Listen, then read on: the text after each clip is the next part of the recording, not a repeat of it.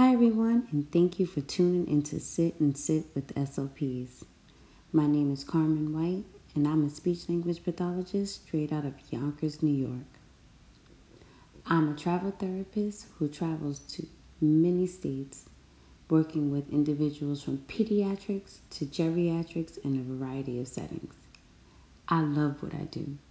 And being that I love what I do, I love talking to, learning from, and listening to other people who are in the same profession or professions related to mine. That's why I created this podcast where SLPs, educators, and health professionals can sit and discuss work related issues or different topics over their favorite beverages. Mine will more than likely be wine. I won't lie. Love a nice glass of wine.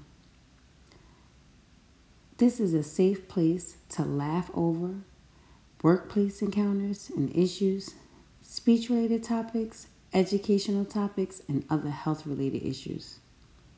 Every week, you can count on an interesting and funny topic over a nice, cold, or warm or hot beverage.